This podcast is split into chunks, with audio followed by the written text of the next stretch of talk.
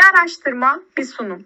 Beslenme ve diyetetik öğrencileri ve mezunları için kurulmuş Türkiye'nin ilk ve tek interaktif beslenme ve diyetetik topluluğu. Beslenme ve diyetetik öğrencileri ve mezunları için kurulmuş Türkiye'nin ilk ve tek interaktif beslenme ve diyetetik topluluğu. bir araştırma bir sunum. Beslenme ve diyetetik öğrencileri ve mezunları için kurulmuş Türkiye'nin ilk ve tek interaktif beslenme ve diyetetik topluluğu bir araştırma bir sunum. Beslenme ve diyetetik bölümünden mezun, uzman diyetisyen Seray Eski Ocak ile bugünkü konumuz 0-1 yaş çocuk beslenmesi. Hepimizin oldukça merak ettiği bu konu hakkında biz de sizler için en çok merak, merak edilen soruları hazırladık. Ee, öncelikle hoş geldiniz. Nasılsınız? Hoş bulduk. Çok teşekkür ederim. Sizler nasılsınız? Ben de iyiyim. Teşekkür ederim. Biraz bize kendinizden bahsedebilir misiniz Seray Hocam? Tabii e, yaklaşık 3 senedir e, bağımsız olarak ve e, bir klinikle birlikte e, bebek ve küçük çocuk beslenmesi üzerine çalışıyorum. E, daha çok e, ek gıda dönemi, ek gıda dönemine giriş eğitimleri, e, emzirme eğitimleri ve e, sorunlu yemesi olan çocukların e, yeme problemleriyle ilgili çalışıyoruz. E, bu şekilde bundan önce de e, Trakya Üniversitesi'nde e, beslenme ve diyetetik bölümünde öğretim elemanı olarak çalışıyordum. E, bu şekilde. E, evet. Tamam. Ee, o zaman sorularımıza başlayalım yavaştan. Tabii. Başla. başlayalım. Ee, tabii ki bildiğimiz gibi anne sütü e, ye- yeri doldurulamayan ve formülize edilemeyen bir besin. Bugün sizinle e, 0-1 yaş beslenmesinde soracağımız ilk sorunun da anne sütüyle başlaması gerektiğini düşünüyoruz elbette. Anne sütünün besin içeriğinden ve faydalarından bahsedebilir miyiz? Tabii ki. E, ben şu an hani bugün birazcık e, sohbet havasında geçsin istiyorum açıkçası. Çok fazla böyle e, rakamlar işte şeyler e, aşırı bilimsel bilgilerden ziyade hani biraz daha değişik değişik e, noktalara değinmek istiyorum. Anne sütünün bile- bileşeni, bileşenin, bileşenlerini bilmeyen yoktur herhalde diye düşünüyorum. Vitaminlerini, e, makro besinlerini, mikro besinlerini zaten hepimiz hakimiz e, çokça. E, hem derslerimizden hem de e, kolaylıkla kitaplardan bulabileceğimiz bilgiler bunlar. E, ayrıca bu sorunun da benim için e, birazcık değeri var bu arada. E, ben e, yıllar önce e, öğretim elemanı olarak başvurduğum zaman bu soru çıkmıştı ve e, bu soruya verdiğim cevap beni benim işe alınmamı sağlamış. Daha sonra hocanızın bize, bize söylediğine göre. E, o yüzden çok da seviyorum ayrıca bu soruyu. E, dediğim gibi çok e, içeriğinden birazcık değişik şeylerden bahsetmek istiyorum. Canlı bir sıvı olduğunu zaten hepimiz biliyoruz. E, yaşayan bir sıvı bu çok değerli bir şey aslında. E, dediğiniz gibi bütün e, formüllere, formüller buna benzetilmeye çalışılıyor. Yıllardır formül mamalar e, anne sütüne biraz olsun yaklaştırılmaya çalışılıyor. Tabii ki hani besin içeriği yönünden e, gayet yakın. Fakat hani biyoyararlanım yönünden ve bu canlı sıvı olması yönünden tabii ki e, yanına bile yaklaşamıyoruz. E, ve e, bebeğin yaşına uygun, durumuna uygun değişimler gösteriyor. Bunlar aslında çok çok değerli bizim için. E, gece salgılanan sütte uyku hormonlarının daha yoğun olduğu görülmüş mesela. Bu çok ilginç bir ayrıntı. Gündüz sütünde ise enerjinin daha yoğun olduğunu biliyoruz. E, biliyorsunuz ön süt var, son süt var, olgun süt, e, kolostrum var. Hani, hani her yaşa uygun, her döneme, her çağa uygun muhteşem bir yapı aslında. E, ve hani biliyoruz ki bebeği koruyor. E, immün faktörler çok çok kuvvetli. Bunun da asla hani yeri doldurulabilecek bir e, noktada değiliz. E, ters çıkama dediğimiz bu olay bir olay var. Bu da çok bahsedilmez derslerimizde. Bundan da biraz konuşmak istiyorum. E, emme olayı iki yönlü aslında. İki yönlü bir vakum etkisi yaratıyor. E, ve bebeğin tükürüğü annenin meme ucundan içeri, içeri sızıyor mesela. E, oradaki reseptörler de harekete geçerek tükürüğün e, içeriğini analiz ediyor ve sütün e, kompozisyonunu bu şekilde belirliyor. E, ve çocuğun ihtiyacına göre e, yapılandırıyor aslında. Bu bana göre çok mucizevi bir oluşum. E, o açıdan hani e, birazcık değişik şeylerden bahsedelim istedim. Hani ama içeriğini tabii ki e, ilk 6 ay suyun bile gereksinim duymadan hani annenin sütünün bebeğin bütün enerji, bütün ihtiyaçlarını karşıladığını biliyoruz. E, daha sonrasında da 2 yaşına kadar çok güzel bir destek oluyor bizim için. E, hatta 2 yaşın ötesine bile e, devam ettirebilirsiniz diyor birçok e, uzman. Hani ben de aynı şekilde e, mümkünse hani gidebilir. Çocuk ve annenin iletişimine bağlı olarak devam ettirilebilir. E, bunu düşünüyorum. Bu şekilde bence bu soruyu böyle kısaca bu bahsetmiş olalım. E, ben de üniversitedeyken sevgili hocamla birlikte laboratuvarda kolostrum üretmeye çalışmıştım. Besin değerleri açısından benzeyen bir şekilde. Fakat Harika. dediğim gibi biyo yararlanım olarak e, yeterli etkiyi sağlayamadık ve bu yüzden bir yerden sonra pes ettik. Dediğiniz gibi o açıdan tam olarak formülize edilemeyen bir besin ve çok mucizevi. Ee, anne sütünden bahsetmişken biraz da anne sütünü artıran besin ve içeceklere değinebilir misiniz? Tabii beslenmenin yanı sıra anne sütünün yeterli bir şekilde gelmesi için neler yapılabilir? Tabii. e, yani ben şu an daha çok çocuk ve bebeklerle çalışıyorum tabii ki ama hani annelerle de çokça iletişimimiz, temasımız var doğal olarak. Hani emzirme kısmı zaten hani direkt annenin beslenmesine de bir miktar giriyoruz her illaki. E, şimdi şöyle bir durum var arkadaşlar. Yani galaktogok dediğimiz hani biliyorsunuz öyle bir gruplar var. Yani bu e, farmasötik olabiliyor. Yani ilaç e, bazlı ve bitkisel olabiliyor. Yani bizim bu besinler dediğimiz aslında bitkisele giriyor aynı zamanda. İşte yulaf var, darı var, işte deniz yosunu, fesleğen, ahududu bu böyle liste gidiyor, uzuyor gidiyor.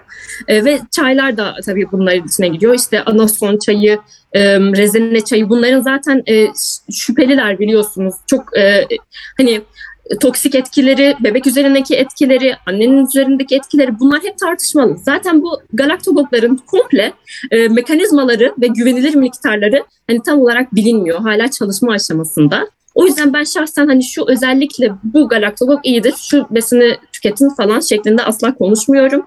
Hatta e, dediğim gibi çok da güvenli bulmuyorum bu tarz konuşmaları. E, hatta lohusa şerbetleri var biliyorsunuzdur. E, ben hastanede staj yaparken Büyük Doğum Hastanesi'nde Ankara'da yıllar önce bundan 10 yıl önce orada hani her annenin başında bir kocaman bir şişe e, lohusa şerbeti hastaneye dağıtıyordu mesela. Hani bu lohusa şerbeti de birazcık plasebo etkisi olduğunu düşünüyorum. Zaten galaktogokların çoğu öyle düşünülüyor. Çok büyük bir ihtimalle plasebo etkisi de var hani bunların. E, nedir onun mantığı da? Bol su, bol enerji. Aslında hani çok da kötü bir şey değil aslında.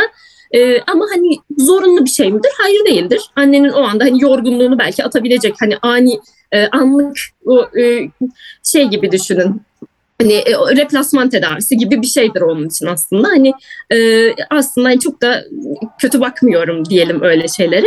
E, fakat normalde hani e, çok güzel bir şey okumuştum bir çalışmada. E, anne sütünün annenin aslında yani yüzde 95 ila 99 arası bir yüzdeyle süt e, arttırmak için annenin aslında herhangi bir şeye ihtiyaç duymadığı bebeğin e, süt e, ihtiyacını karşılayacak kapasitede olduğunu söylüyor. Yani düşünün ki yüzde annelerin yüzde 95 ila 99 arası aslında çocuğuna yetebilir süt açısından. Aslında düşündüğünüz zaman bizim herhangi bir şeye ihtiyacımız yok. Bizim sadece o sütü korumaya ihtiyacımız var.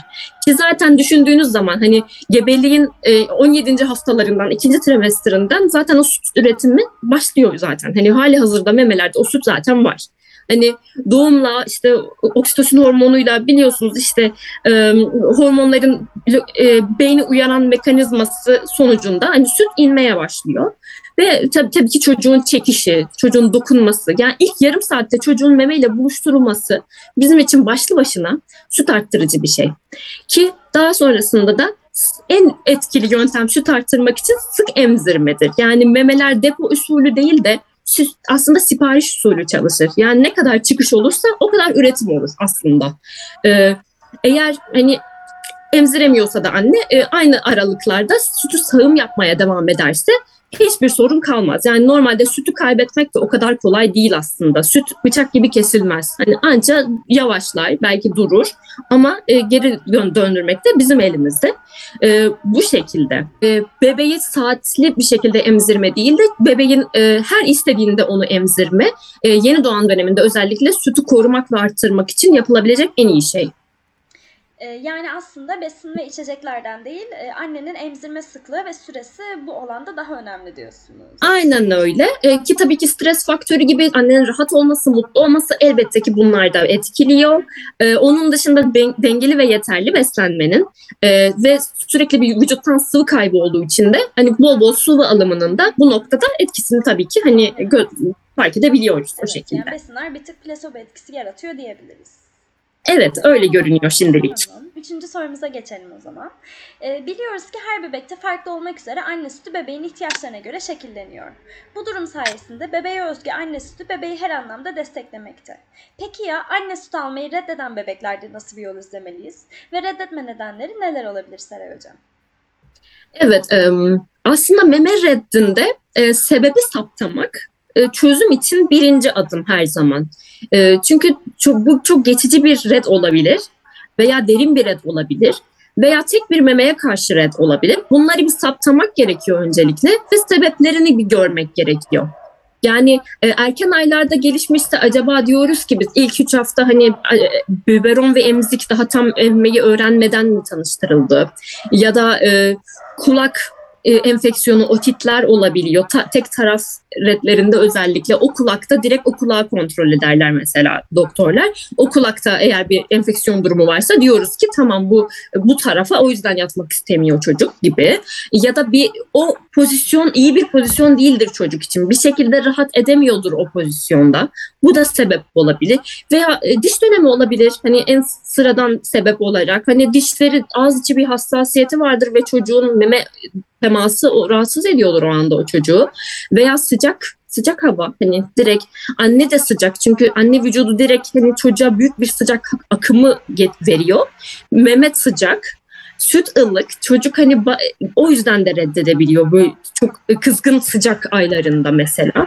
Ee, kolik bir bebek olabilir hani nedensiz ağlıyor olabilir reflüye bağlı olabilir çocukta beslenme hissi acı veriyordur hani acıyla bağdaştırmıştır kafasında veya e, emerken çok fazla e, hava yutuyordur çocuk. Hani öyle bir sebepten olabilir. Memeyi doğru otur oturamama memeye doğru yerleşememeden ötürü oluyor olabilir bu. E, veya en basitinden e, bu, burun tıkanıklığı meme reddine yol açar. E, nefes alamıyor sonuçta. Çocuk öyle düşünün. Hani bu ağız kapalı, burun kapalı direkt meme reddine sebep olabiliyor. E, boğaz hassasiyetleri en ufak bir grip nezle bile çocuklarda boğaz hassasiyetinden dolayı yutkunma zorluğu hani çok aktif bir şekilde yutmak zorunda çünkü emerken e, yine bir sebep olabiliyor. E, besin alerjileri yine gördüğümüz çok e, önemli bir meme reddi sebebi mesela. Travma olabiliyor. E, atıyorum memeyi emerken çocuk ısırdı anneyi. Anne bir anda çığlık attı. Çocuk korkuyor Mehmet'e ve çekinmeye başlıyor memeyi emerken. Veya memeyi emerken bebek düşebiliyor. E, bu da travmaya bağlı bir e, meme reddi. Korkuyor o memede bir şekilde. E, annenin kullandığı ilaçlar yine aynı şekilde olabiliyor. E, annenin adet görmesi, e, sütün tadını değiştirdiğini biliyoruz hormonlardan dolayı. E, parfüm, annenin sıktığı parfüm bile e, meme reddi sebebi olarak gösteriliyor. E, atıyorum o tarafta çocuğu rahatsız eden bir şey var. Kolunda bilezik var annenin ya da şurasında bir e, değişik bir şey var. O bile hani geçici o tarafa yatmak istemiyor çocuk mesela. E, böyle şeyler de görebiliyoruz ve süt akışının ya- yavaşlaması yine adet döneminde de gördüğümüz bir şey. Genel olarak sütün ya- yavaşlaması e, direkt hani anne bebekte red olabiliyor ki zaten biberonla da tanışmışsa o oluk oluk gelecek süte biraz daha alışmış oluyor çocuk. E, süt akışının yavaşlaması bile yani başta başına bizim için bir red sebebi olabiliyor. E, peki ne yapalım da yenelim bu red diyecek olursak hani bu kadar sebep saydık ve daha da var sebep bu arada ben kısa kesmek istiyorum. Yani ne yapabilir mesela en basitinden pozisyon değiştirme. Çeşitli poz- pozisyonlar denenebilir.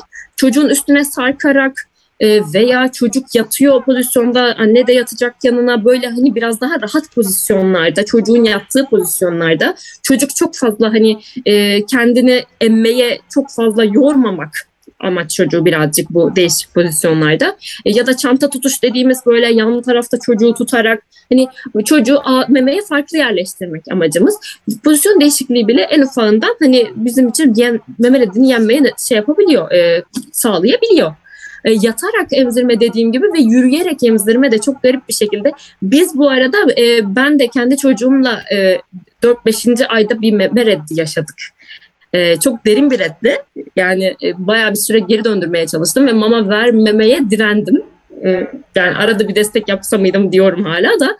E, ama hani çok iyi yapmıştım. Şu anda e, bir buçuk yaşında ve e, aktif bir şekilde emiyor hala. E, biz de mesela e, yürüyüp sallayarak hani birazcık yürü- yürüterek e, emzirdim ve çok sıcak aylardı. aşırı sıcak bir hava vardı. Ee, ve biraz hani çocuğu soyarak o da çok çok önemli. Çocuğu soyup e, anneyi de soyup hani orada ten tene teması mümkün olduğunca arttırmak. Hani çocuğu memeye zorlamak değil.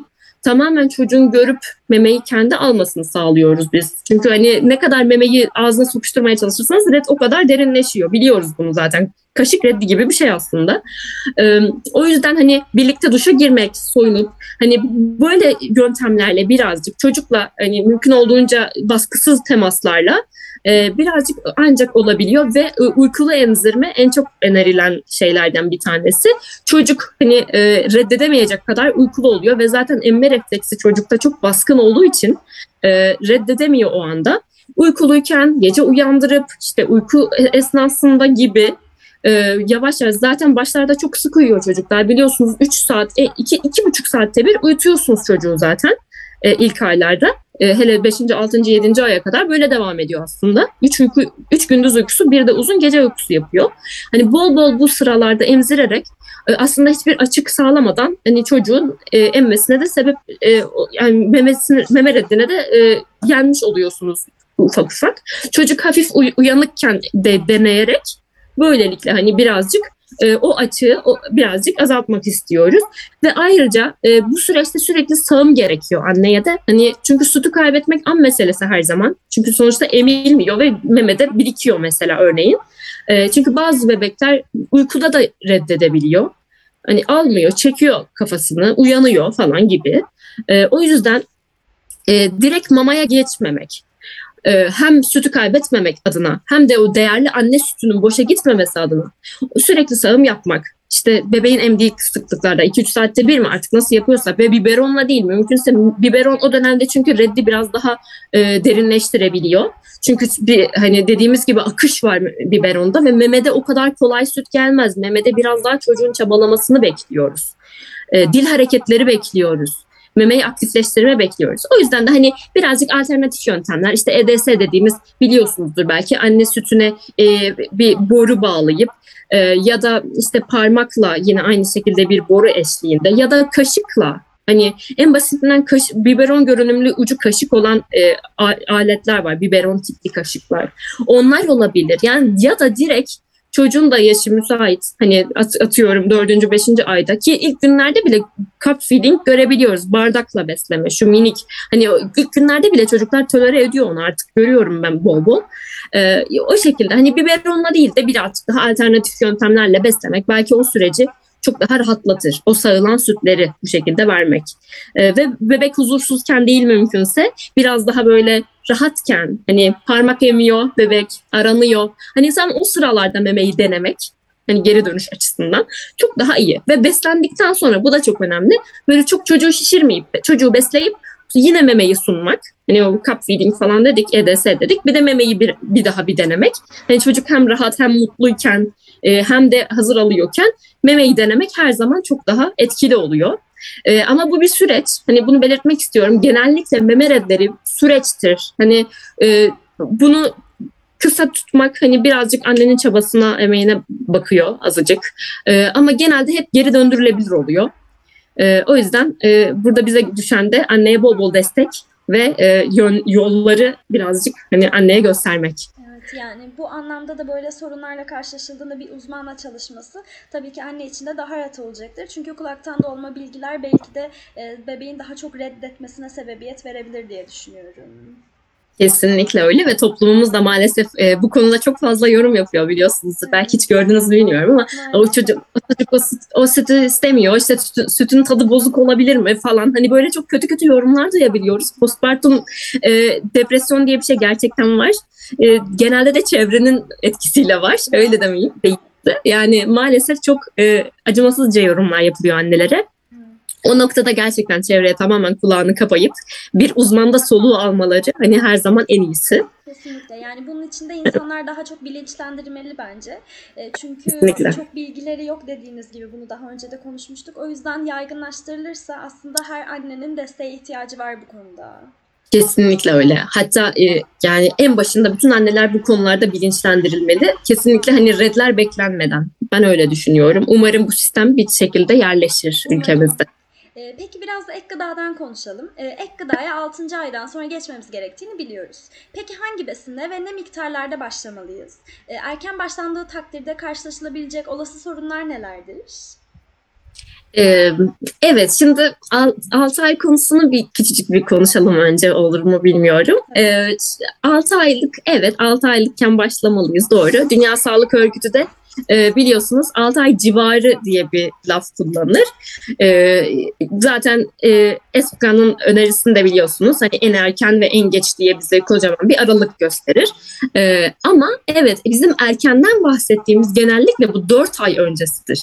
Hani 4-6 ay arası bilmiyorum hani birçok e, şeyde birçok örgütte e, hani e, olabilir dönemidir. Hani birazcık e, en erkeni belirtmemiz gerekirse 4 ayın evet 4 ay bir hani önemli bir nokta orada. E, ama mesela e, şöyle düşünün ki biz 40 haftalık gebelik diyoruz değil mi? 40 hafta gebelik süresidir bizim için. Ama hangi çocuk 40 haftada doğuyor? Yani bunu bir düşünmek lazım. Hemen hemen hiçbir çocuk tam 40, 40. haftada doğmuyor. Yani kimi 38'de doğuyor, kimi 37, 36 görüyoruz değil mi? 42 benim çocuk 42'de doğdu mesela. Hani böyle çok geniş bir aralık var aslında. Bunun gibi birazcık ek gıdaya da tam 6. ay nokta demek birazcık bana hani çok fazla e, net bir bilgidir gibi geliyor. O yüzden hani ek gıdaya hazır olduğunda ortalama 6 aylık demeyi tercih ediyorum. E, tabii ki 6 aydan 1-2 hafta önce olabilir, 1-2 hafta sonra olabilir. Onu birazcık geniş tutmak o yüzden güzel oluyor. E, ek gıdaya hazır olma kriterleri diye de önemli bir nokta var. Bunu da biz çok bilmeyiz derslerimizde. Hani çok kısaca bahsedilir. Minik bir tablo vardır hatta. E, bu orada bir anlatırız ve geçeriz ama halbuki çok önemli bir nokta. Çünkü bakıyoruz bazen anne diyor ki ya benim çocuğum hiç ilgisi yok, alakası yok yemekle zorla yediriyorum. Daha ek gıdaya yeni başladık neden öyle falan diyor mesela. Bir bakıyoruz aslında bu çocuk ek gıdaya hazır değil. Yani 6 ayı geçmiş olmasının da bizim için böyle bir hop kesin hadi hop hani 6 ay oldu ve mucizevi bir şekilde çocuk ek gıdaya hazır. Aslında bunu diyemeyiz.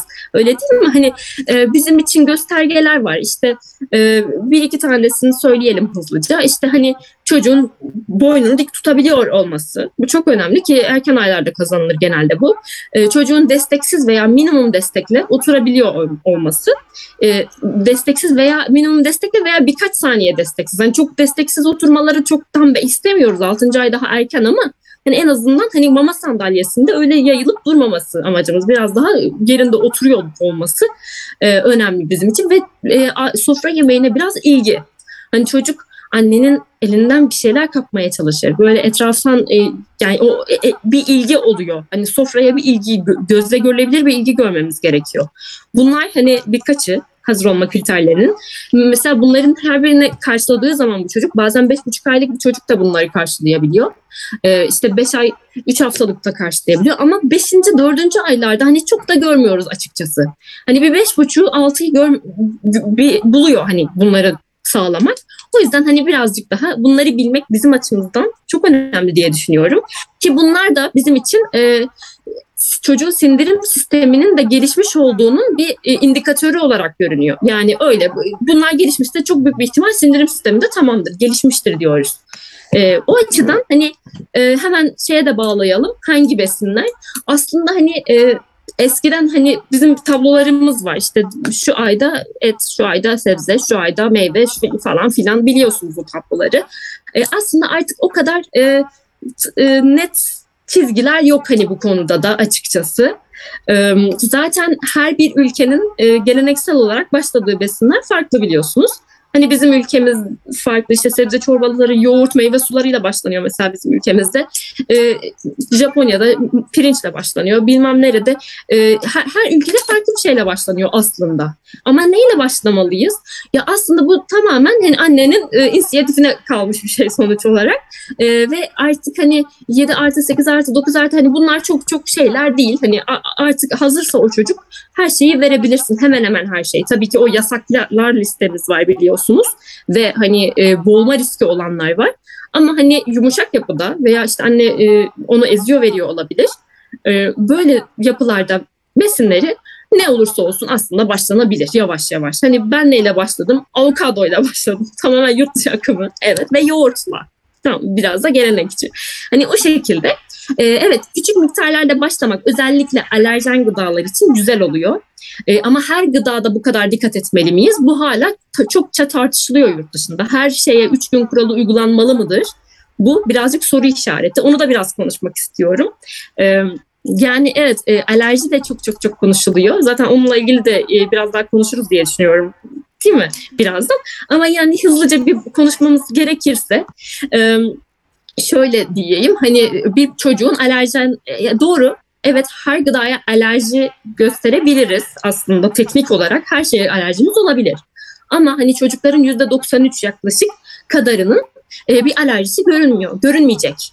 E, ama o kalan %7'nin de yaklaşık %90 küsurunun yine aynı şekilde e, 10 tane alerjen gıdaya alerji, e, büyük bir ihtimalle alerjisi var.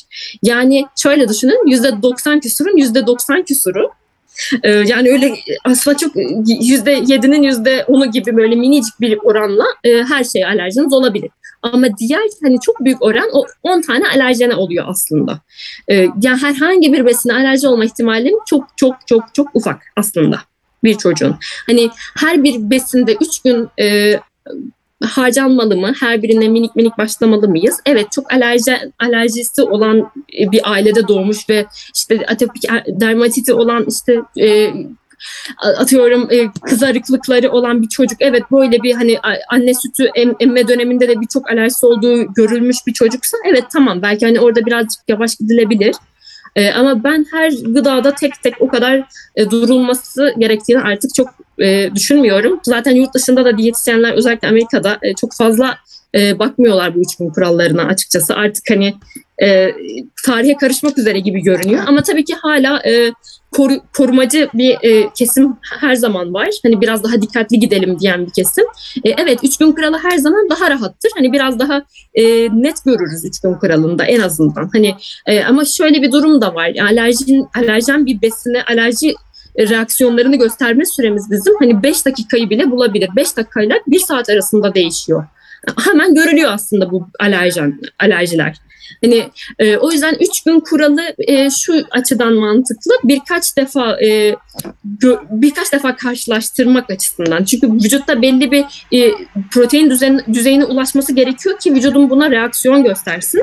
E, o yüzden 5. karşılaşmada bile o besine alerjiyi görmeyebiliyoruz. Yani 5'te 6'larda bile görebiliriz. Hani birinci de ikinci de göremeyebiliriz. O bakımdan hani üç gün kurallarının e, belki orada o noktada olabilir ama ben e, şöyle diyorum ya bir günlük tutun yani o gün ne verdim? Atıyorum fıstık ezmesi çok büyük bir alerjen. Fıstık ezmesini üçüncü kere verdim. Hani bunu görebileceğiniz bir küçük bir not defteriniz olacaksa hani bu kadar ince düşünmeye gerek yok. Ama evet çok önemli alerjenleri, anafilaktik şoklara sebep olabilecek alerjenleri veriyorsanız tabii ki küçük küçük başlamalısınız. Ama onun dışında karpuz veriyorum mesela. Yani küçücük başlamamın ve üç gün onunla uğraşmamın çok mantığı yok gibi şu anda. Öyle yani yurt dışında böyle görüşler. Fakat e, ülkemizde henüz o kadar e, birkaç yerde uygulandığını biliyorum bunun. İstanbul'da birkaç hastanede çocuk doktorları yapıyor ve İzmir'de ama hani çok büyük ülkemiz de genellikle üç gün kuralı devam ediyor şu anda. Ee, öyle şöyle küçük bir hani e, girmiş olalım. Hani e, duymuş olun en azından yurt dışındaki uygulamaları bu şekilde. Peki e, her anne ve babanın endişesi olan bebeğin beslenebiliyor mu sorusunu net bir şekilde sizden de öğrenelim ve anne babalara yol gösterelim, içlerini ferahlatalım diyoruz. Bebeğimizin yeterli ve dengeli bir şekilde beslendiğini nasıl anlayabiliriz? Ee, aslında evet hani gün içinde ağlayan bir bebek varsa büyükler hemen der ki bu çocuk aç. Ee, yani bizim toplumumuzda birazcık e, beslenmeye e, çok fazla hani önem gösteren bir toplum olduğumuz için hani direkt aslında e, yaklaşık bir bebek ağlıyorsa yaklaşık 10 tane sebep gösterilebilir diyordu bir kitap. E, beslenme açlık bundan bundan sadece bir tanesi. E, ama biz hemen açlığı düşünürüz. Hani bebek gece ağladı halbuki sıcaklamış olabilir basitçe ama hayır aç. Bizim hemen e, yemek mama vermeliyim. Biz böyle düşünüyoruz. Ama halbuki bu kadar da değildir. Evet. Yani çocuk eğer hani gün içinde zaten yeterli e, ıslak bez çıkarıyorsa hani bir 5-6 tane e, biz ıslak bez isteriz, görmek isteriz. Hani o mavi çizgi e, yani birazcık hafif bir dolu olsun isteriz o bez ama hani e, bezi çıkarıyorsa çocuk genel büyüme gelişme e, görüyoruz. Hani gayet güzel yürüyor algıları açık mutlu bir çocuk gün içinde e, ve kilo alımı da gayet normal. E, işte biliyorsunuz ilk 6 ay e, 600 şey kaç? 800 bin? 600 800 600 bin 600 bin pardon evet. E, sonraki 6 ayda 400 600 deriz mesela biz. Bu ama klinik bilgi değildir hal- halbuki. Ama e, 300'ler 400'ler bile e, hani çok fazla e, takıla, takılması gereken şeyler değil çoğu zaman. Ee, yani çocuğun hangi persentilde olduğu bile hani bizim için çok büyük bir şeyler ifade etmiyor aslında. Çocuk kendi gelişim aşamalarında kendi kendi eğrisinde iyi bir şekilde gidiyorsa hani hangi persentilde olduğu hani yapısal olarak çok da önemli değil aslında. Hepimiz aynı boyut, boyutlarda değiliz sonuçta. Ee, yani o yüzden de ki e, persentil eğ- eğrilerindeki düşmelerin bile e, çoğu zaman patolojik olmadığını gösteriyor çalışmalar. Yani hani çok büyük bir şey ifade etmiyor çoğu zaman bize küçük ufak tefek hani oynamalar. Ciddi bir kilo kaybı ve günlük hayatta çocuğu etkileyecek bir şeyler var mı? Birazcık ona bakmak gerekiyor. Hani çi- çişli bezik iyi çıkıyor, kilo alımı gayet iyi. Dediğimiz gibi gün içinde çocuk gayet normal duruyor. Tamam. Sevgili uzman diyetisyen Seray Eski Ocak ile 0-1 Yaş Çocuk Beslenmesi podcastimizin birinci bölümü burada sona erdi. İkinci bölümümüzde sizlerle olacağız.